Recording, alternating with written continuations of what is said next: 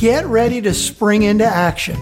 You're about to hear from changemakers, thought leaders, and key influencers who are ready to supercharge your leadership with your host, Nina Segura. This is Leadership Trends and Insights. Today, I'm joined by Amy Haworth, organizational transformation expert and HR chief of staff at Citrix and founder of Nobody Makes It Alone and I couldn't think of anyone better to talk about modern leaders harness energy, especially when things seem to be all over the place. Technology's not working, right? Like you have a bad hair day, you right, your phone doesn't work right, something doesn't copy paste. So thank you, Amy, for joining us today, and we'd love to hear your thoughts about modern leadership. Yeah, Nina, thanks so much for having me. It really is an honor to be here and to be able to share learning. I think one of the things that modern leaders are always doing is learning. And this year has taught us the value of learning and approaching everything with that beginner's mindset. You know, I think some of the the ways that traditional leadership used to be taught or even thought of is that leaders have all the answers.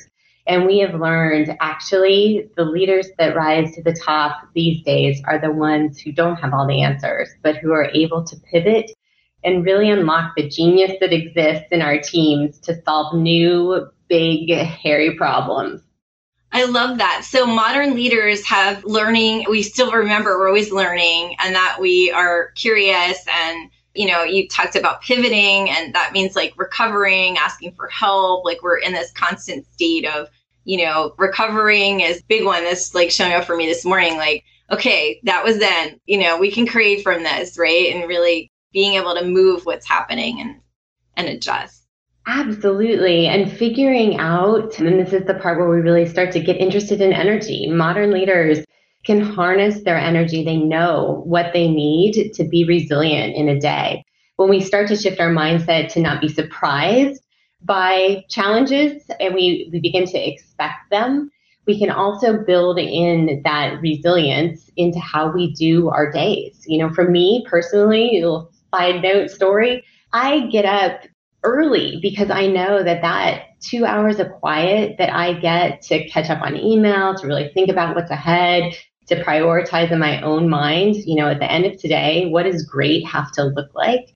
I have to start the day that way. I have to exercise in the morning or everything's off and it's off because I don't have the energy to be able to pivot. And I think for me personally, when I started to expect that those pivots are part of the job, and it was on me as an individual to figure out what I needed to do to program my programming so that I could handle them, everything started to shift and to change. And I felt much more in the driver's seat and now as a leader, I really try to talk about this whenever I can. I think it's one of the missing pieces of most manager curriculums, but it doesn't only apply to managers. We're all leaders and we're all leaders of our own lives.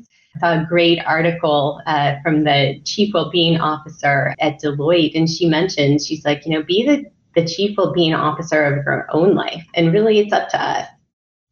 Wow, there's so much in there, Amy. That's so good. So, modern leaders are energy rich. They create time and space for transformation, for self care. You say that you do it in the morning and you you think about how the end of your day want you want your end of day to be. And then it sounds like you check in at the end of the day and see how that's going. And and then you said that you actually take that message and you you apply it to the people that you work with and making sure that you're instilling that as a value for them and you also asserted that everyone's a leader. So say more about that. What would you what old paradigms might get in the way of what you're saying, especially that everyone's a leader? I'd love to hear that. Well, uh, let me start with a really quick story. So I was actually I have a son, he's a fifth grader, and I was telling him that you and I were going to be doing this today because our mornings are about getting ready for school and this was a little bit different. And so as I was telling him what we were going to be talking about, he said, you know, no offense, mom, but why'd she pick you?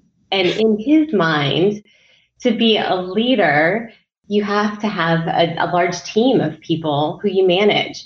Right now, in my current role at work, I'm an individual contributor. I don't have direct reports. He knows that, and he knows that was part of a decision I made in taking this role. And so it, at first, it kind of punched me in the gut. I'm like, oh, why is she talking to me? Like it hit that spot of who am I to talk about leadership? And what I began to explain to him, and it led to a really great conversation, is just how leadership shows up.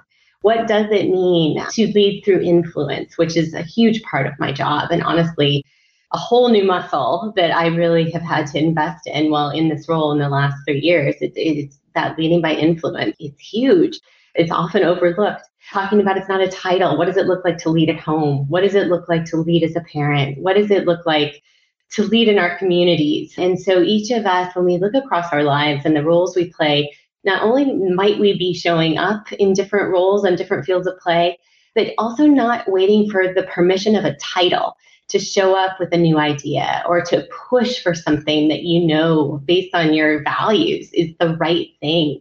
We're offered so many opportunities in a day, even to change up the how people treat and interact with the, the clerk at a grocery store.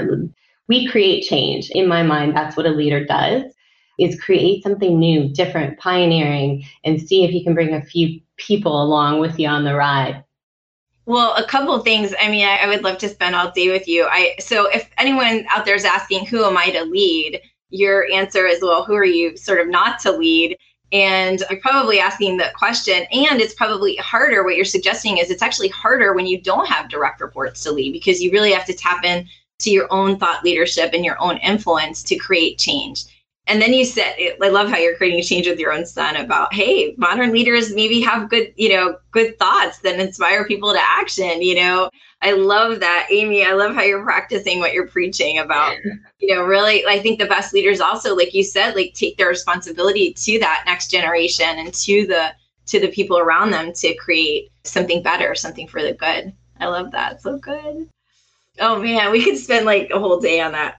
So tell me a little bit about like what's a bold prediction you have for modern leadership in the future? What do you see as wanting more now than ever and you, you think it's going to be like a vital skill?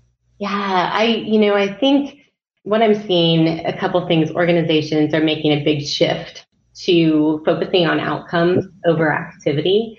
And many organizations have felt like they've been doing this for a number of years, but I think this uh, move to a much more dispersed workforce is going to be showing us just how hard sometimes it is for certain types of roles to be measured on outcomes, chart their own progress on outcomes. So that would be a bold prediction is for leaders is to get good at leading by outcomes. You know, the second one that I think is kind of exciting is a workforce that's going to increasingly include artificial intelligence. So, the modern leader of the future is going to know how to interact with humans and also going to know how to interact with robots. And what is it going to feel like to bring those two together? Whether that's through, bless you, augmentation, machine learning, or actually just robots who can do some automated pieces of jobs and to be able to continue to inspire the human beings that are part of the workforce of the future and to really think about how to use artificial intelligence to create the world that we want to live in. That this is a whole other place that we are just about getting ready to go to. Citrix put out a great piece of research called Work 2035, and it's on the Citrix website. And I would just encourage everyone to take a look at that. It kind of looks at four different scenarios for the workforce of the future and with some really great information based on interviews and research done earlier this year. Amy, thank you so much for joining us. And um, I love that you're here and I appreciate you so much. If you have a story you want to share, join us. Amy's link will be in the chat. And thank you so much. Have a great week. Thank you so much for listening. Hey, if you've enjoyed our Leadership Trends and Insights podcast, please rate and recommend us on Apple Podcasts or wherever you listen to your podcast. And before you go, wouldn't it be cool if you knew your modern leadership persona? Visit modernleadershipassessment.com and discover blind spots you didn't even know were holding you back, jumpstart your leadership journey, and reimagine your leadership, your team, and your organization based on what the top leaders are saying they need and want more now than ever. Visit modernleadershipassessment.com today.